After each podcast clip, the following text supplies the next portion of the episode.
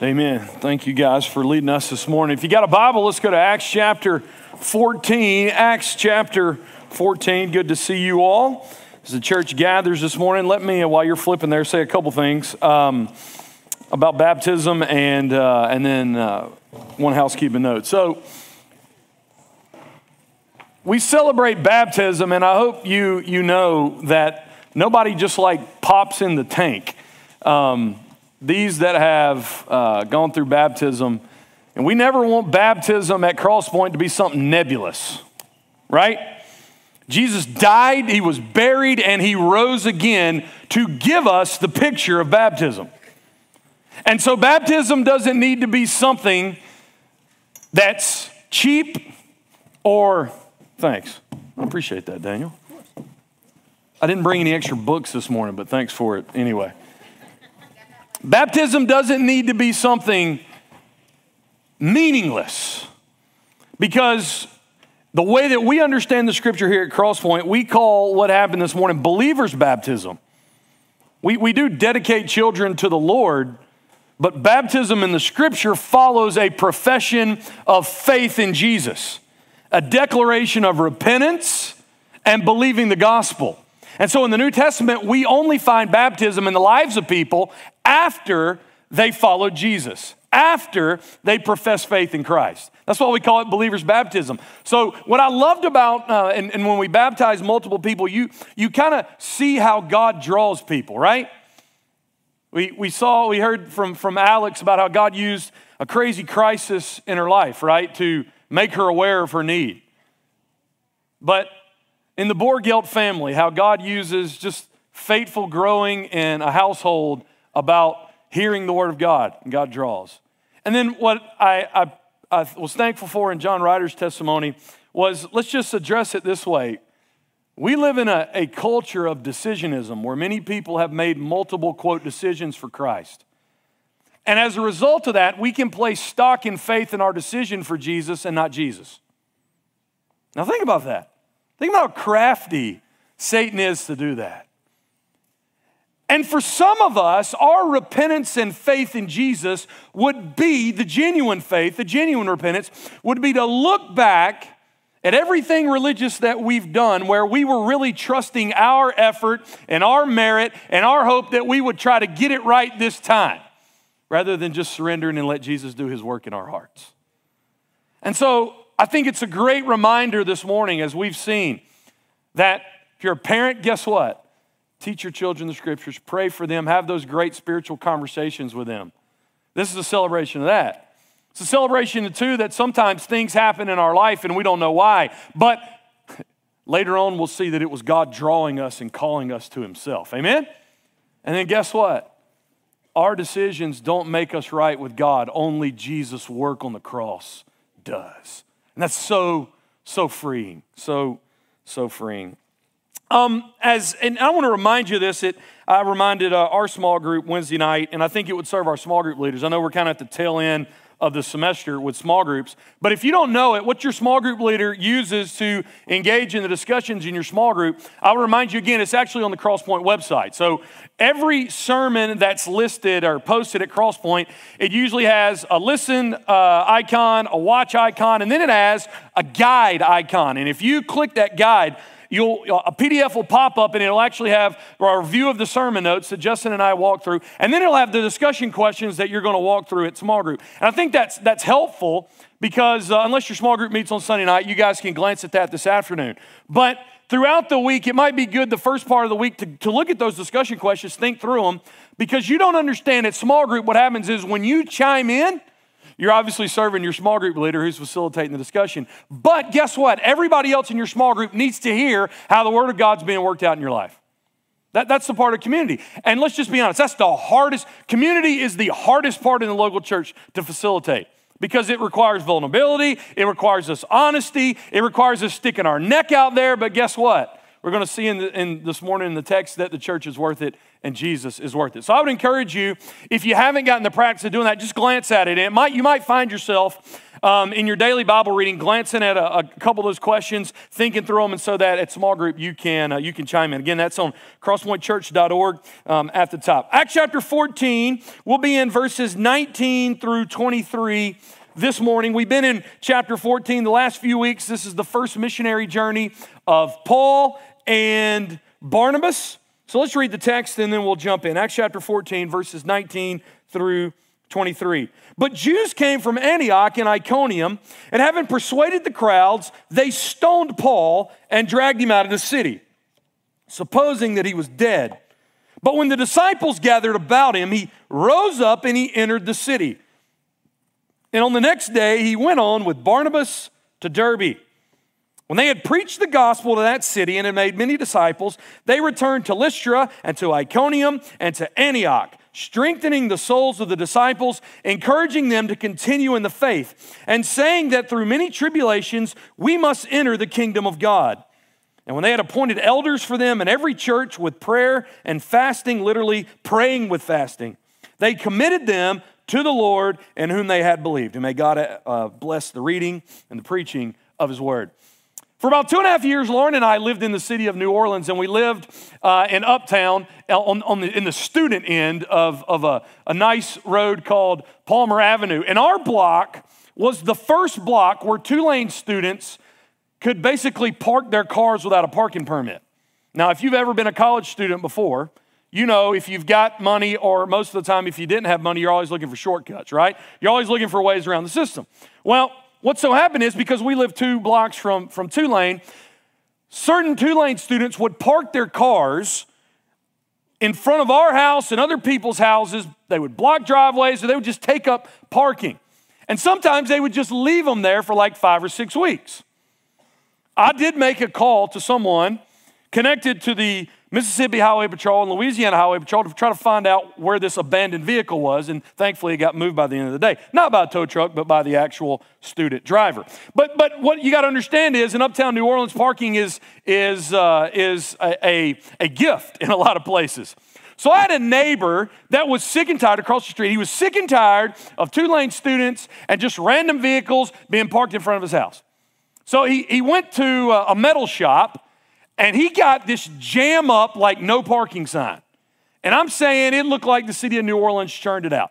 I mean, it was like green and white, had a picture of the vehicle, no parking, violators will be what I fined or, or whatever. So he literally puts it right in his front yard, facing the direction of traffic. It was a one way street, and everything was great for a few weeks.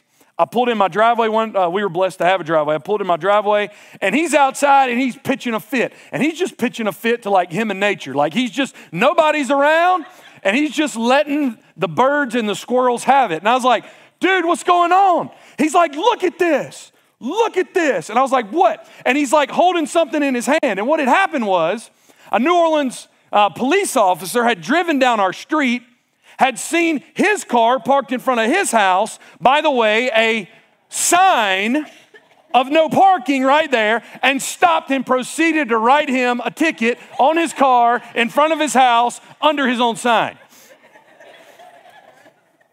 the ticket probably cost, you know, way more than the sign, you know? And I'm, I'm thinking through that. And while he probably deserved to do that, in essence, what he was saying was, I'm going to make rules for you, and I'm the exception to the rule.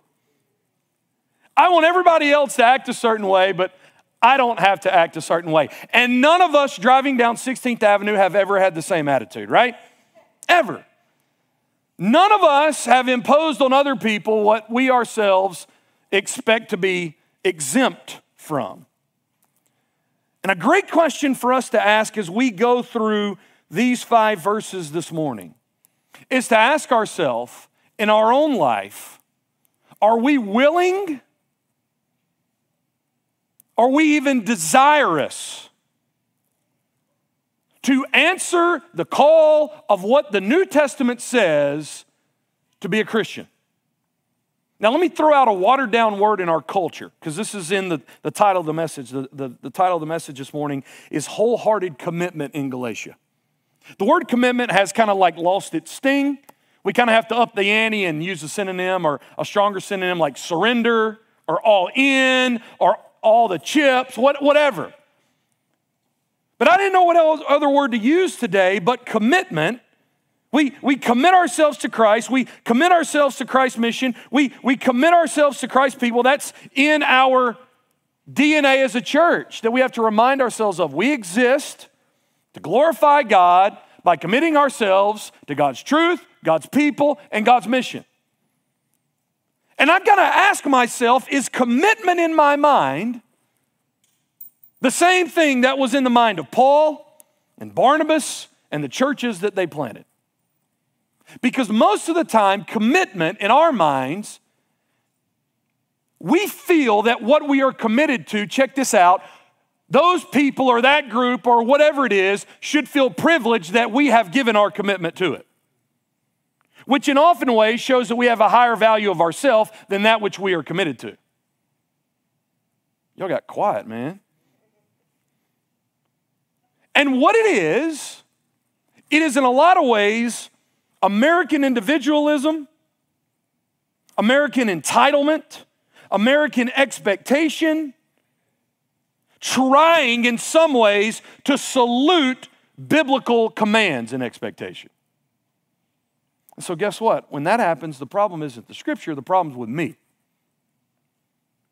And when I read this this morning, I see really clearly why Christianity expanded like wildfire in the first century, in the second century, in the third century, because people weren't there, a part of the church, and connected to Christ and Christ's people and Christ's mission because they thought they were doing somebody a favor. It was because they were committed with their whole heart.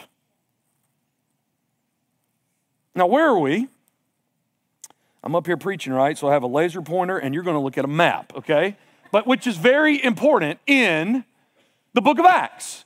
Here we are. So the last few weeks, they have come up from Perga. They've gone to Antioch of Pisidia. They've gone to Iconium. You remember, uh, they got run out of Iconium.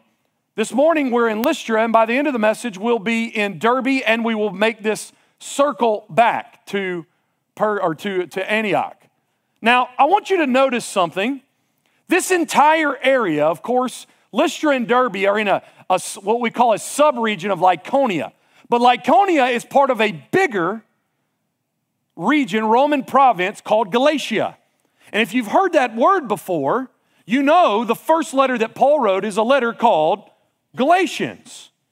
And I just want to keep this in your mind this morning. Paul wrote Galatians probably about a year after Acts 14 goes down.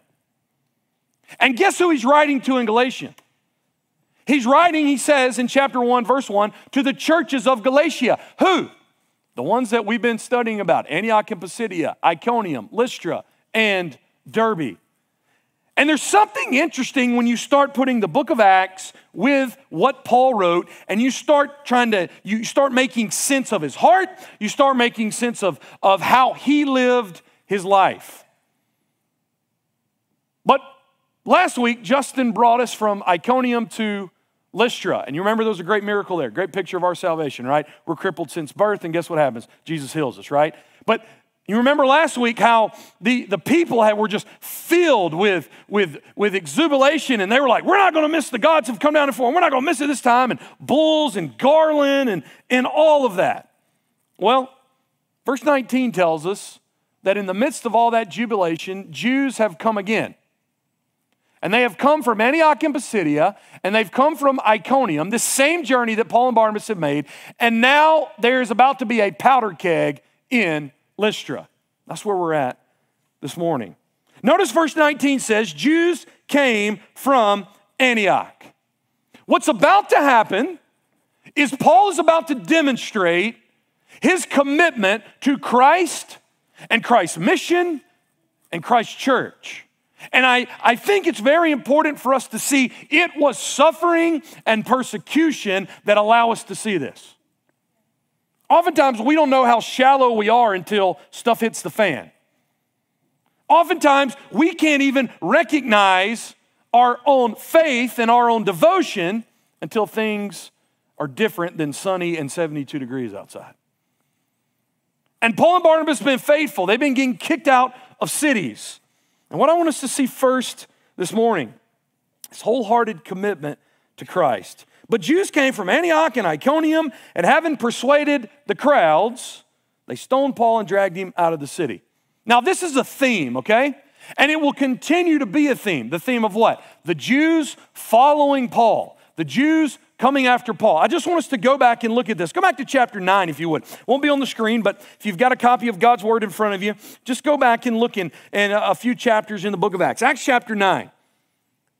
I want us to see first that the Jews not only came, but they, they kept coming. The, the Jews kept coming. If you go back to Acts chapter 9, look in verse 23. He's talking about, he's referred to as Saul of Tarsus at this point. When many days had passed, who? The Jews plotted to kill him, but their plot became known to Saul. Right after Saul gets saved, would, would you be encouraged? You know, you've been baptized, and two weeks later, somebody's trying to kill you. Here we go. Look down at verse 29. Verse 28 says that Paul was preaching boldly. What happened in verse 29? And he spoke and disputed against the Hellenists, but they were seeking to kill him. Remember, we've discovered Hellenists before in the book of Acts, right? The Greek speaking Jews. That's the ones that Stephen got in trouble with, right? These people got a bone to pick with people that preach Jesus as Messiah. But here in two instances in Acts 9, guess who's creating trouble with Paul? It's the Jews. Go to chapter 12. Chapter 12. Again, this is just by means of review. But notice again the enmity of the Jewish people, the unbelieving Jewish people, against the people of Christ. Verse 2 Herod killed James, the brother of John, with the sword, and when he saw that it pleased the Jews, he proceeded to arrest Peter also. James gets killed. Guess who's happy about it? The Jews. Go to chapter 13 chapter 13, into chapter 13, verse 45. Chapter 13, verse 45. But when the Jews saw the crowds, they were filled with jealousy and began to contradict what was spoken by Paul, reviling him. Go down to verse 50. But the Jews incited the devout women of high standing and the leading men of the city, stirred up persecution against Paul and Barnabas, and drove them out of the district. And then, chapter 14, verse 2. But the unbelieving Jews stirred up the Gentiles and poisoned their mind against the brothers.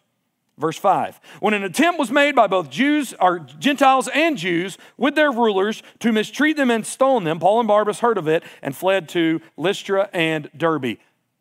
What's been happening? What's Paul's track record? Great demonstrations of God's power in saving people, right? At the same time, great expressions of opposition and persecution. And, and I think in our life, while we should never invite persecution, why we shouldn't, like, in our minds, think that we're like, you know, going to pick fights with the devil. Well, I'm gonna be a demon hunter. No, dude, like, that's not what your goal in life is. Your goal in life is to faithfully preach the gospel. And check this out if you do, there will probably be some type of persecution or opposition that comes to you. Two truths in the life of Paul he preached the gospel and he experienced persecution. The Jews kept coming. And specifically here it says they came from Antioch and Pisidia and they came from Iconium. It's almost like they, they had maybe a, a scout. Where's Paul and Barnabas going? All right, we're going there. They were right on their heels. Paul and Barnabas a little in front of them, but this is the track record. We preach the gospel, we get kicked out. We preach the gospel, they're going to kill us. And so now they're in Lystra and it's very interesting in verse 19, it says that they persuaded the crowds. Now, where have you seen this before? Where else in the Bible have you seen one minute somebody cheering and worshiping and exalting someone, and within a matter of about five days saying, crucify? It's the same way, right? And who's leading the charge here? The Jews. Paul and Barnabas have been preaching the gospel. They'd healed people. They had been sharing the gospel. They had been saying, hey, don't worship us, worship God. And guess who shows up? The Jews do. And what do they do? In a matter of moments, they persuade this crowd to basically say, the men that we can't stop worshiping, we're going to kill them. Now, I don't know why it was. I was reading some this week. Perhaps it's like this. Perhaps in their minds, The people of Lystra thought that if Zeus and Hermes had come down in human form, then natural blessing and physical and material blessing would follow. And maybe that had not happened. Maybe the stock market hadn't gone up. Maybe they hadn't got a bump in pay. Maybe the weather got hot. And you see what's exposed here is the human heart that always wants to use God to get something as a means to an end rather than worshiping God as the end alone. And so, why were they able to be persuaded? These guys, man, we hyped them as Zeus and Hermes. They ain't nothing. They ain't gonna give us nothing. Can I just tell you this? If Jesus doesn't give you anything the rest of your life, what he's given you in his death, burial, and resurrection and your conversion is far more than any of us deserve. But the scripture says what? He's given us all things that pertain to life and godliness. He's given us his word, he's given us his people, he's given us his spirit. Now, I know sometimes the midweek grind goes on, but it would be remindful of you to sing the old hymn Count your blessings, name them one by one. Don't be general, be specific. It will surprise you what the Lord has done. But these Jews kept coming. And what do they do? They stone Paul and they drag him out of the city, supposing that he was dead. Now, why Paul? Where's Barnabas? Did Barnabas be like, dude, you got this on your own? No, there's, there's probably two reasons from the text.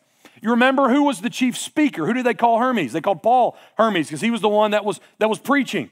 And if you go back and you look, Luke's very, very uh, explicit to tell us in verse 9 and following that Paul was the one that God used to do the miracle in the paralyzed man.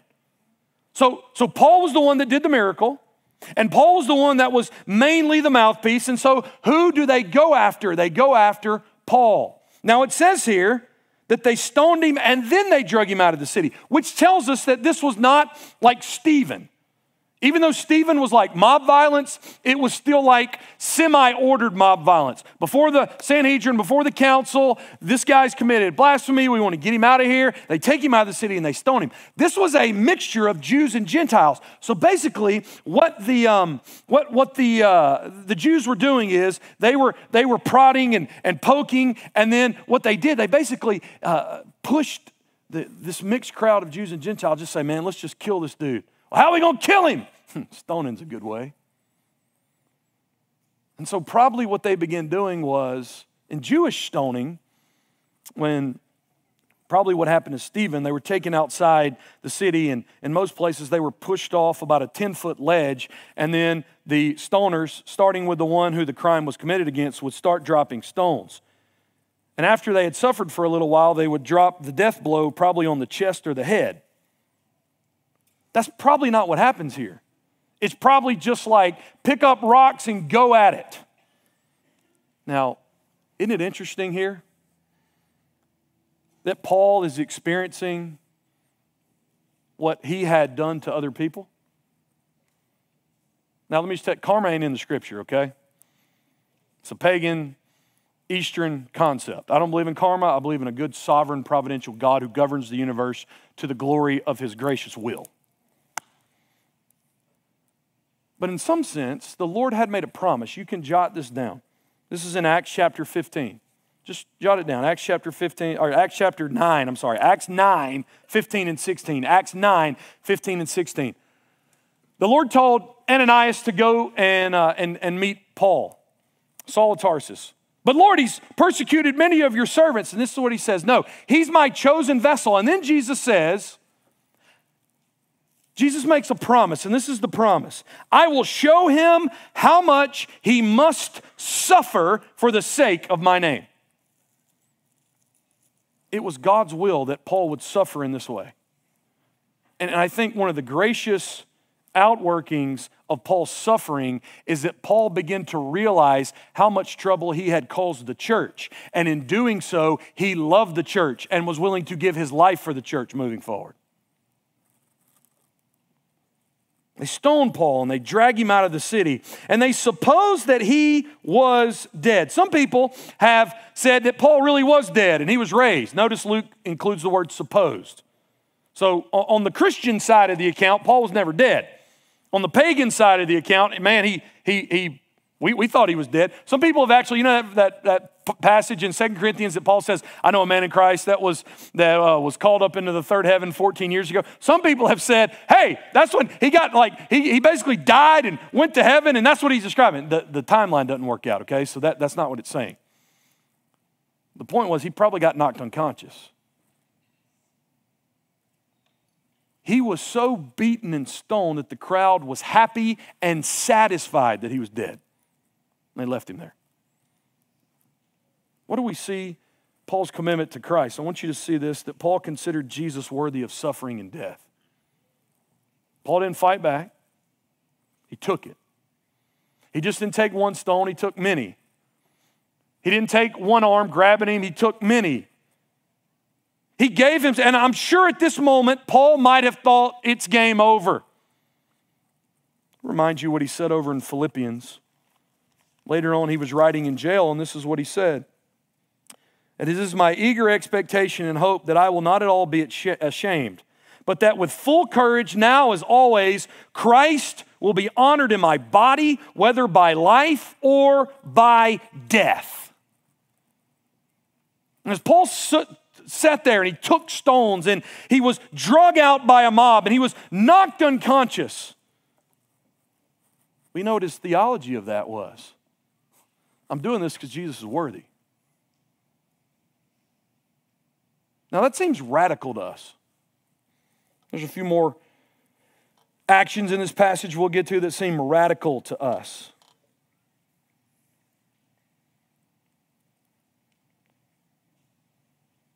I think people like me and you should not ask ourselves the first question would we be willing to die for Jesus?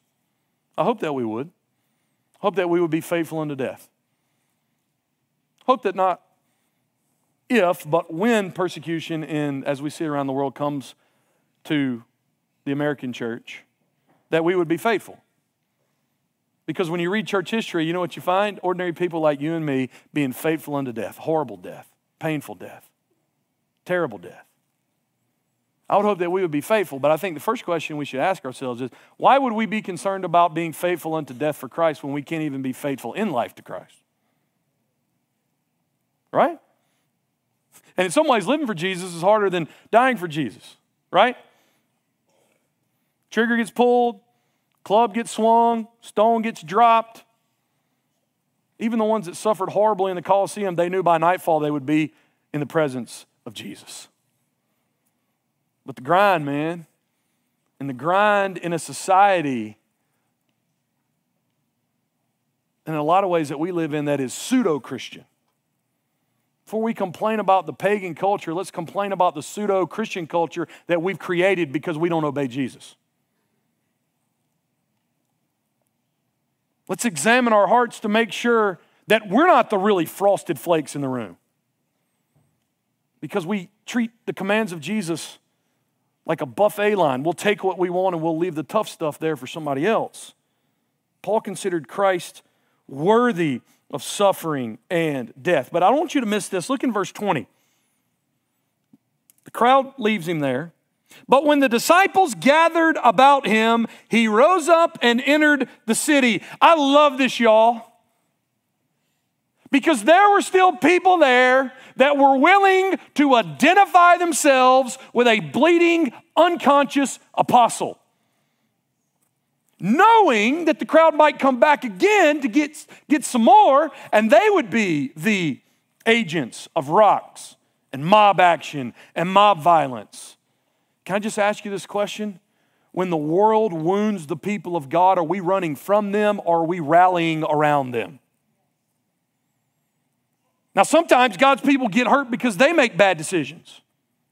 Sometimes God's people aren't faithful to the gospel, they're unfaithful to the gospel. And when a Christian admits they're wrong, we should seek them out. Or when they don't even admit it, the Bible says that if our brother offends us or if our brother falls into sin, we go to them and we love them and we gently call them back to the truth. There's people in our local congregation or Christians that you may know that stumble and fall, guess what? Be the one going outside the city, surrounding them, staying with them until they come to consciousness. Sometimes though they're not laying there unconscious because of their own actions, but the actions of other people.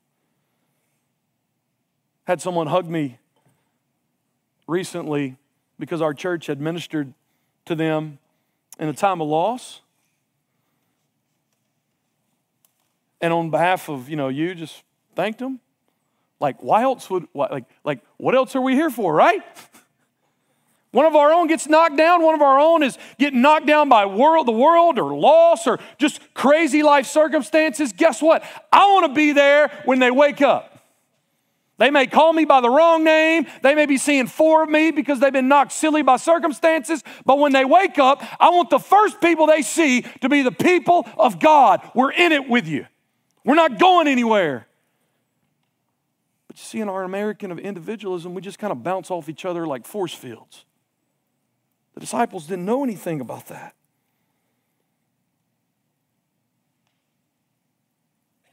Can I ask you this question this morning? Is Christ one part of our life or is he our life?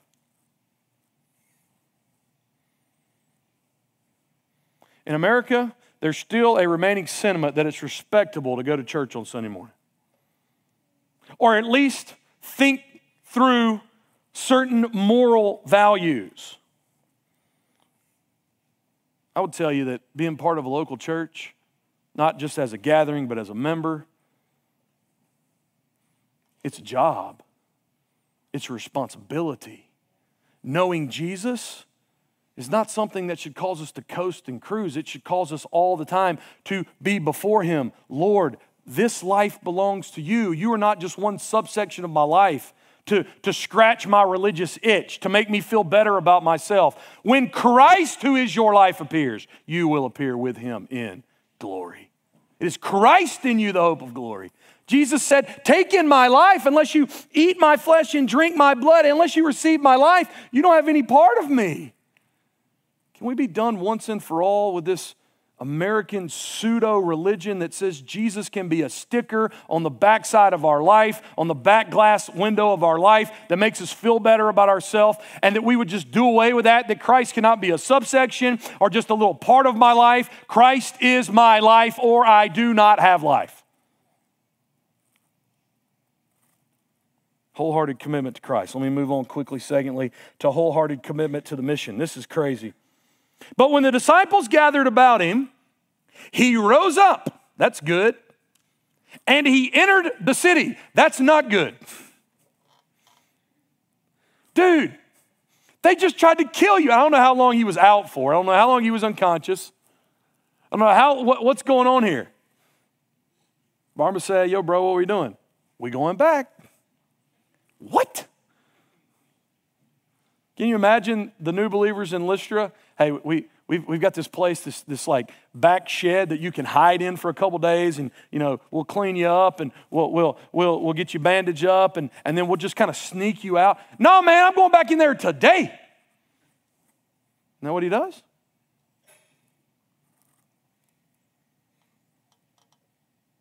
Just the courage of Paul.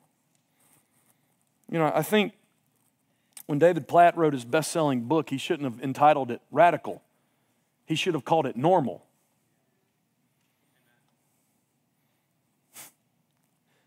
That's radical. You got an attempt on your life and they should have killed you. And when you come to, you're going right back to where you came from. No, it's normal. The expectation is this is what I signed up for. The expectation is this is what Christ asked of me. And you see his wholehearted commitment to the mission. Why? He goes back in, and then notice in verse 20, on the next day, he went on with Barnabas to Derbe. Thilo, put the map back up.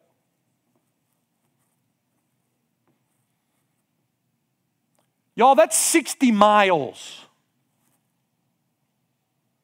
No go kart, no scooter, no F 150, no side by side. You know how you get there? You walk. The day after he was stoned with the purpose of killing him, he gets up and he leaves town. Why? Again, wisdom, right? Wisdom. There's a great missionary named John Paton. He lived on an island with cannibals in the 1800s. That's, that's crazy. Being faithful to the gospel. And the cannibals came to attack him. And what he said in his biography was While I believe in the sovereignty of God, I am not a fatalist. And so I got out of the village. So they wake up the next morning, but they're not going to stay there because, you know, stoning part two may come. So what does he do? He limps along to Derbe. Why? Because he's committed to the mission.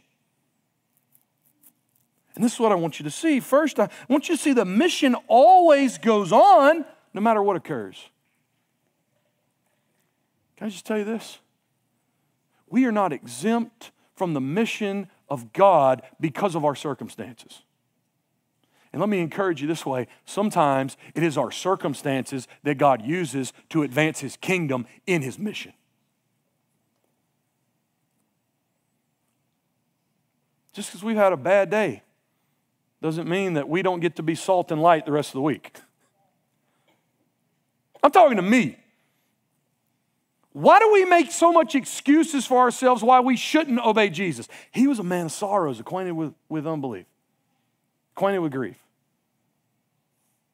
Unbelief all around him, from his family. They, you, you ever have your family while you're healing multitudes to walk up and be like, don't listen to that guy, he's got a demon. Mark chapter 3. Sold out by one of his closest associates, kicked out of his home church. What if somebody was preaching here and they said some pretty pointed words and we hauled them out and tried to stone them after service? That's what happened in Luke 4 to Jesus.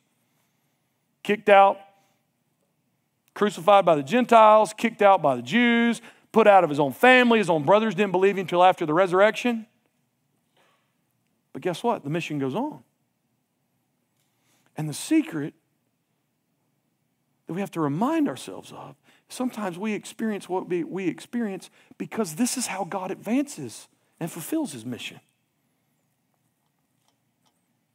The next day, he went on with Barnabas to Derbe. Paul and Barnabas can rise up and go on a 60 mile hike the next day. We can tithe we can serve in the children's ministry. We can put aside why we show up in order to ask, How can I serve God's people and serve Christ? Because I hope you understand, Christ is not asking how much you can do for Him, or, or I should say, how little you can do for Him and keep all the rest to yourself. I don't want us to ever have a church culture where we think Jesus only asked the bare minimum out of us. There should be no reason our, our kids aren't taken care of on Sunday morning. I know we preach long.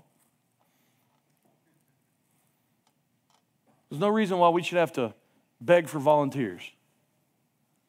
There's no reason why our church should ever, praise God right now, like we've had more giving than, than ever. Praise God for that. Amen?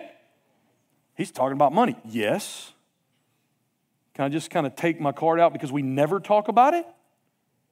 Can I just remind you that when you committed to be a member of Crosspointe, you said, Jesus owns my wallet too?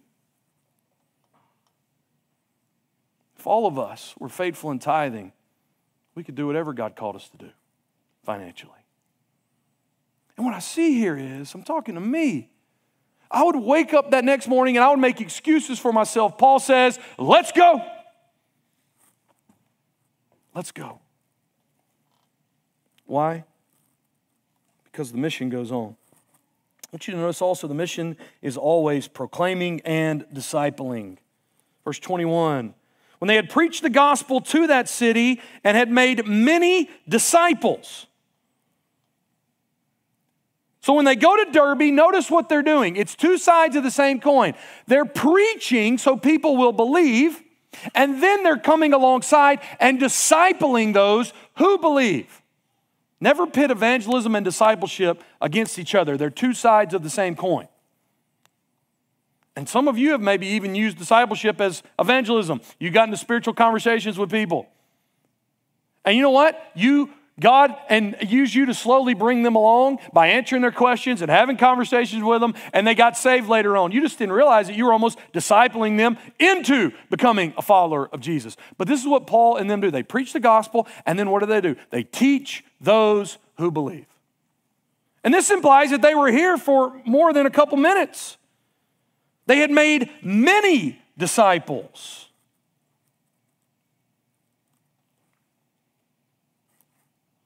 We have to watch to make sure we do not redefine the mission of Christ.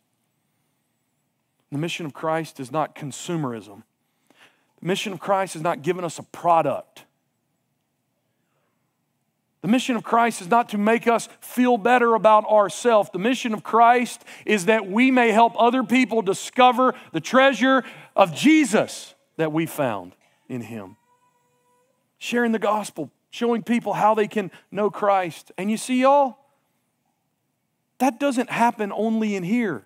Like, it's great if you invite people to be part of our worship gatherings where the Bible's taught. Like, that's great. It's great if you invite them to your small group where they can uh, meet people and, and, you know, hopefully sometimes eat some good food and hang out and all. It's great.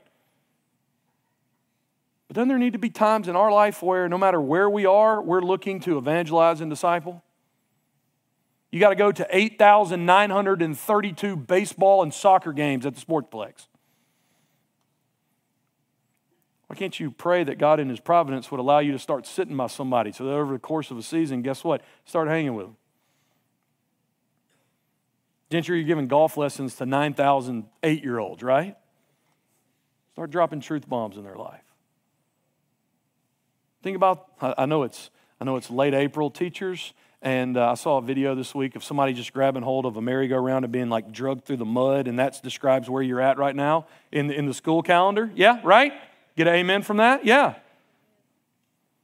Just be mindful, even to the end of the school year, that, that God has providentially put people in your classes so that you can demonstrate who Jesus is. Because most of you spend more time with them than their families, and certainly more than if they're involved in a church. Question Is Christ's mission a lifestyle or a hobby? Is his mission a lifestyle or hobby. Let me get to this last point, at least some of it. Paul showed wholehearted commitment to the church. And they had preached the gospel to that city, and they had made many disciples. They returned to Lystra and to Iconium and to Antioch strengthening the souls of the disciples, encouraging them to continue in the faith, and saying that through many tribulations we must enter the kingdom of God. One word I want you to underline in verse 21 they returned. Delo, map, please.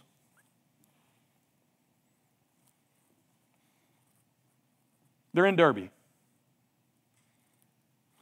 Now, where was the church that sent them out? Antioch of Syria, right? Look how much closer they are now to Antioch. All they had to do, there was a, there was a pass in the, the Taurus Mountains right here called the Cilician Gates. About 150 miles they could get to Tarsus. That's Saul's hometown. That's where he can really get like band aids and ointment and all that, right? And from Tarsus, man, it's a quick trip to Antioch, right? Paul says we can't do it. We can't do it.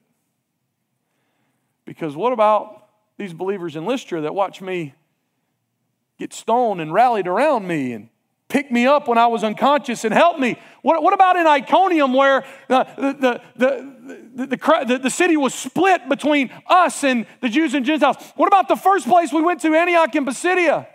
That we got run out of where people begged us to preach the gospel? And what about Perga where we never even sh- were able to share because of sickness?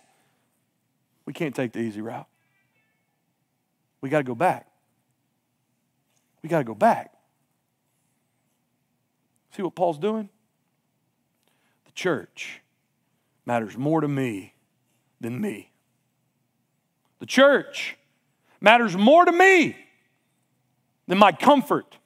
The church matters more to me than my vacation. The church matters more to me than my well deserved rest. The church matters more. And that's what we see here. He was committed to the church. How? Let me just mention these quickly. They returned rather than taking the easy route. You just saw it on the map. He was not asking, what is the easiest way for me? He was asking, what is the best interest for the church? Not what's most convenient for me, but what and how are God's people going to be impacted? So, what do they do? They return to do what? In verse 22 strengthen the souls of the disciples, encouraging them to continue in the faith. So, what do they do? Here, they strengthen the disciples and they encourage them to persevere. Continue in the faith, keep going.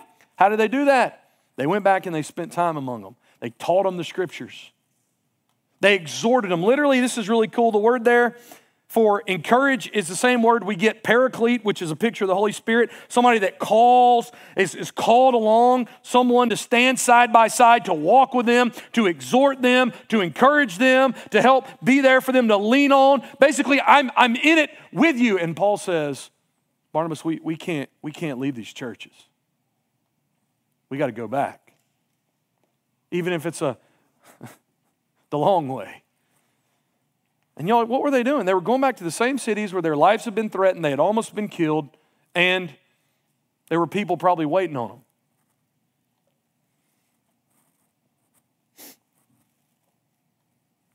How are they encouraging them? Into verse 22 saying that through many tribulations we must enter the kingdom of God. He didn't say that I must, he said we must. This is where I get stuck in the throat again.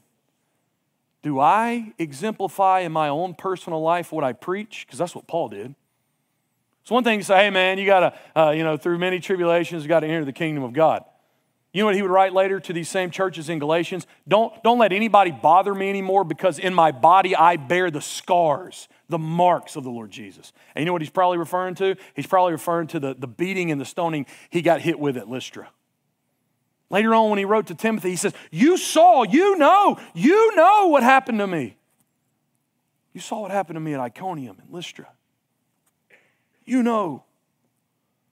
So, what did Paul do here? He told the disciples, he taught them the word, and he didn't hold back the difficult things. Check this out. As a church, we want to believe in such a way that what we read in the Bible makes us uncomfortable.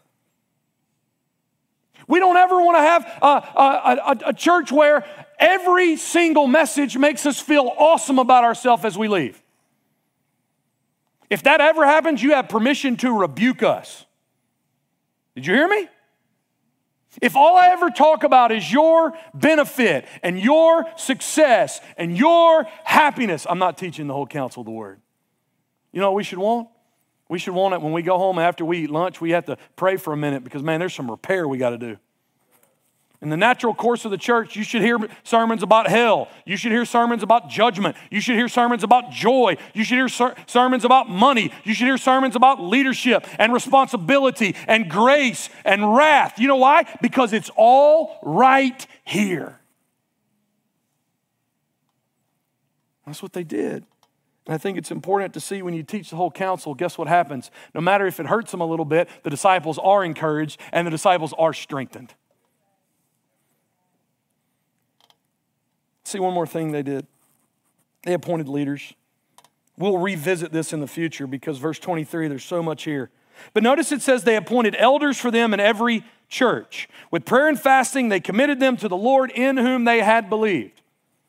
The word here, elder, speaking of somebody in maturity, spiritual maturity. There's two other words in the New Testament that are used to kind of describe local church leadership. One's called an, an overseer, one's called an elder, another one's called a shepherd, literally a, uh, from, from the Latin pastor. They, they describe the different ways to look at this leadership. That God wanted people to lead the church. God wanted men to lead the church that were spiritually mature. God wanted people to lead the church that in the right way could exercise spiritual authority, but to care for and protect and feed the flock. That's the idea here. And so Paul and Barnabas prayerfully, because it says that they did that, they appoint these leaders. And then notice they commit them to the Lord because guess what? They eventually have to move on. And so these unsung, unnamed church leaders are left with the daunting task of governing, overseeing, serving, protecting, caring, feeding, serving the people of God. Is there struggles? Oh, you better believe it, because the book of Galatians comes in about a year later from this. The Jews had tried to kill Paul and they realized they couldn't kill Paul. They tried to kill his theology. That's why you have the book of Galatians. But you know what? The church went on. Here's where I want to sum up. As I think about Paul's life, I think about Paul's commitment, I think about the, the, the, the fact that Barnabas or Paul can either be swayed in disloyalty to Christ you couldn't take their loyalty away. You couldn't pay them off. You couldn't threaten them enough. Christ deserves more than just our Sundays.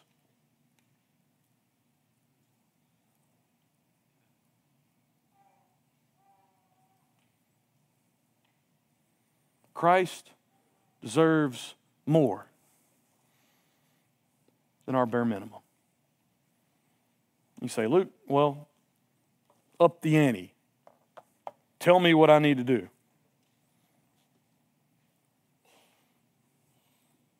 Make a blank check with your life.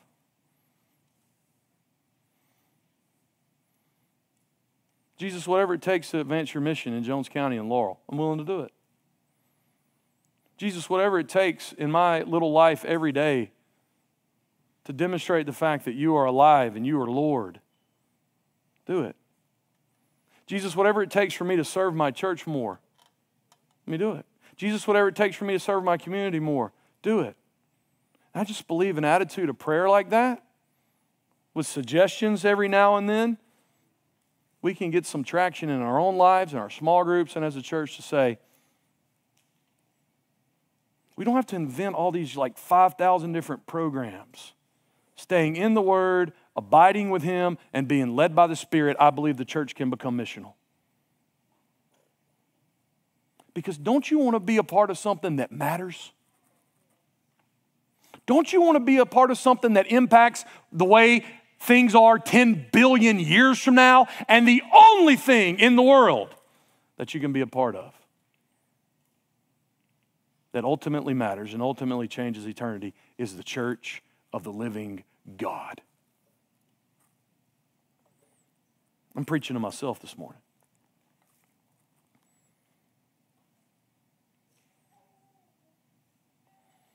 Lord, we need your help. You didn't call us to be apostles. There are no more. But God, you've called us to be faithful in our town, in our city, and in our life.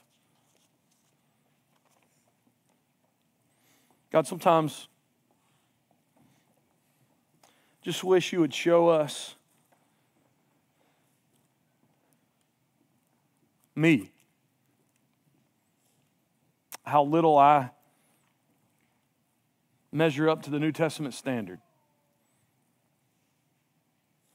God, how I'm so much more American than Christian.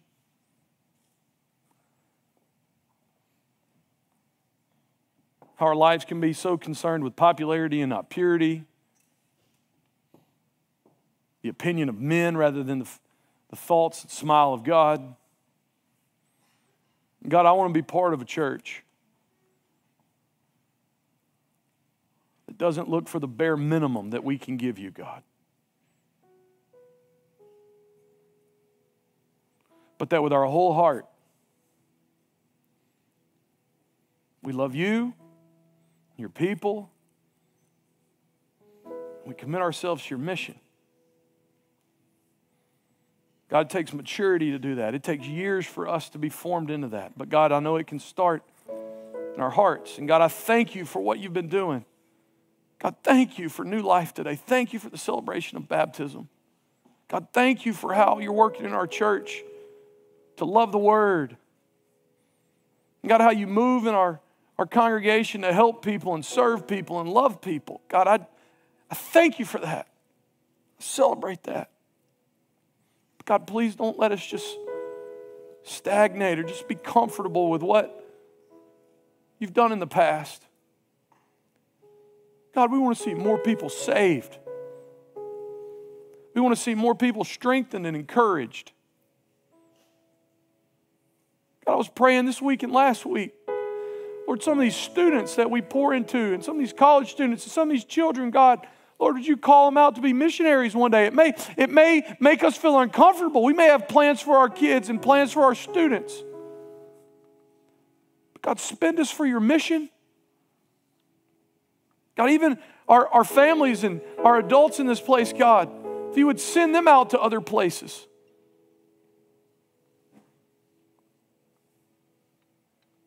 I guess, Lord, I'm praying this morning in my own life. Help me to be Christian in New Testament, Lord.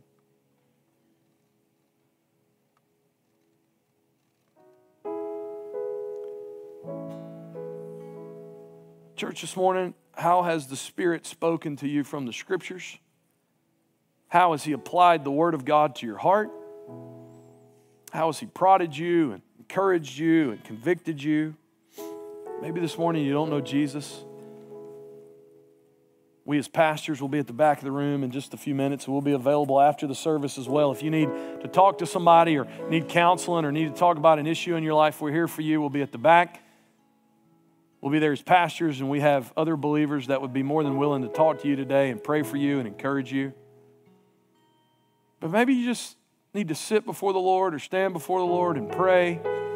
Say, God, with my whole heart, with my whole heart,